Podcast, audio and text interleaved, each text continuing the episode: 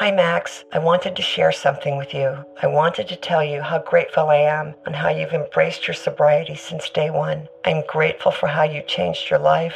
I'm grateful for the love you have for me. I'm grateful for you. Love, Mom. If your loved one is still struggling with addiction, you might not feel like you'll ever get to grateful, but we can show you how.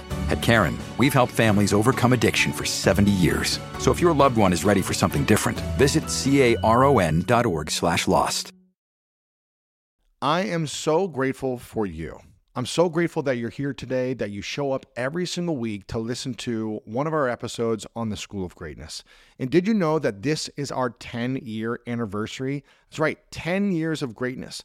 And this holiday season, I don't want to sell you anything. Instead, I just want to show appreciation and I want to do a big giveaway. That's right, Greatness is giving away $500 a day for 10 straight days to multiple members of our community. All you have to do is go to lewishowes.com slash giveaway. And that's where you'll get all the details about how you can be a winner. And again, we're choosing winners every single day for 10 straight days. 10 days of greatness is my way of saying thank you for a decade of greatness. So what are you waiting for? Head to lewishowes.com slash giveaway and enter the giveaway right now. Hi, my name is Lewis Howes, and welcome to the Daily Motivation Show.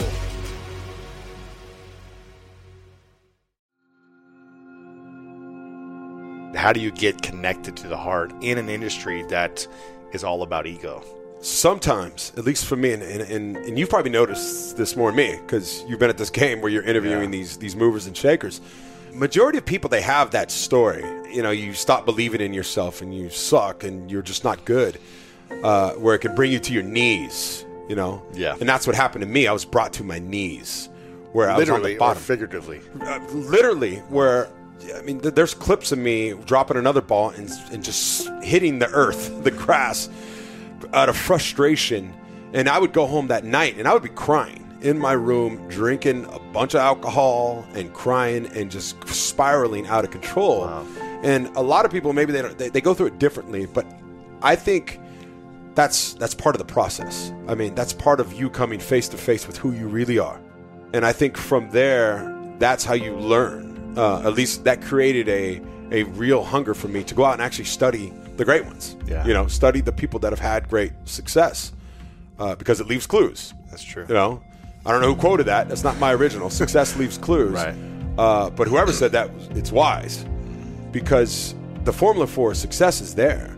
But we all have these stories stories of jealousy, there's stories of, okay, I'm not good enough, there's stories of, of I don't have what it takes, uh, and, you, and the self doubt and all that, and envy and all that stuff. And I was able to start reading about people's lives, biographies. Uh, then you start reading Mind, Body, and Spirit, those type of books I like to read. And then you start learning how to, to use vision, you know, close your eyes. That's really been, that helped me a lot Yeah. was just getting to where every morning and every night, kind of the first thought on, on my brain was, okay, how am I going to get better at what I do? I, I, maybe that's that's a feeling of love too, of like I love playing football. Uh, I don't love practicing per se, but I love catching footballs, and I fell in love with that, and I fell in love with the process of what it takes to be great. I came up with this routine of success. I called it that. That was my routine of success. And I always say if you love what you do, the need for discipline will disappear. Discipline is great in a lot of areas of life, and you need it. But when it comes to what you are doing for a living, you You're wanna, excited to go You want to be it. excited. You want to be like, okay, yeah, it's a grind, and I'm working my ass off, but where else would I rather be? And so I went from catching maybe 30 balls of practice, which as a receiver, you know this. Uh, most guys go out there, they'll catch about 10 balls to warm up.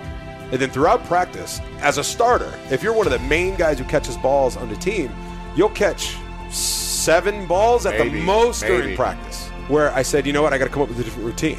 Because Michael Jordan does this. Michael Jordan gets a thousand shots. But you have to love what you do in order to do that. Otherwise, you'll quit. You'll do it. I've had guys that watch me and they're like, oh, I want to do what you do. And they quit. They, they'll do it for about two, three weeks. It's because they haven't fell, fallen in love with some aspect of the game. And if you don't do that, you won't, you won't do it. So I caught 30 balls. I went from catching 30 balls a day to now catching probably 300 balls a practice. And you add that up if after that third year, so 15 years, I played 17 years, after that going from my third year to the end of my career, if I would have kept doing the routine that I did before, I would have caught 20,000 balls over my career.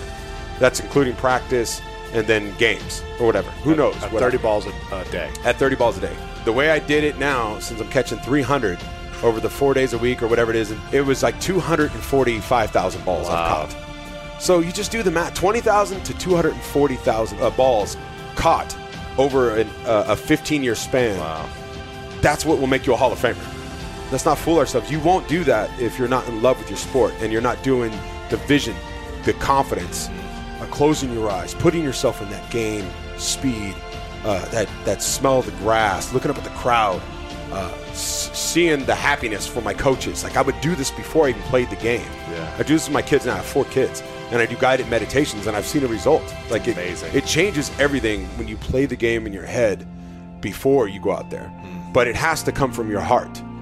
And I try to open my heart when I do these visionary exercises uh, or meditations or whatever you want to call it, because that's the most powerful thing on your body. That's what your coach always says. Get out of your mind. You're too in your yeah. mind and play with heart. When you can get to that point, everything takes off. Yeah. Everything takes off.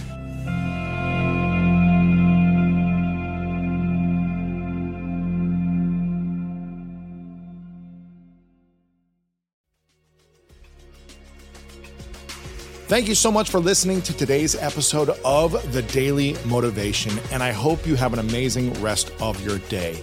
If you enjoyed this episode, make sure to click the link in the description. That will take you to the full episode of our main podcast on the School of Greatness. And if you are loving The Daily Motivation, please follow us over on Apple Podcasts and Spotify and leave us a review over on Apple Podcasts right now.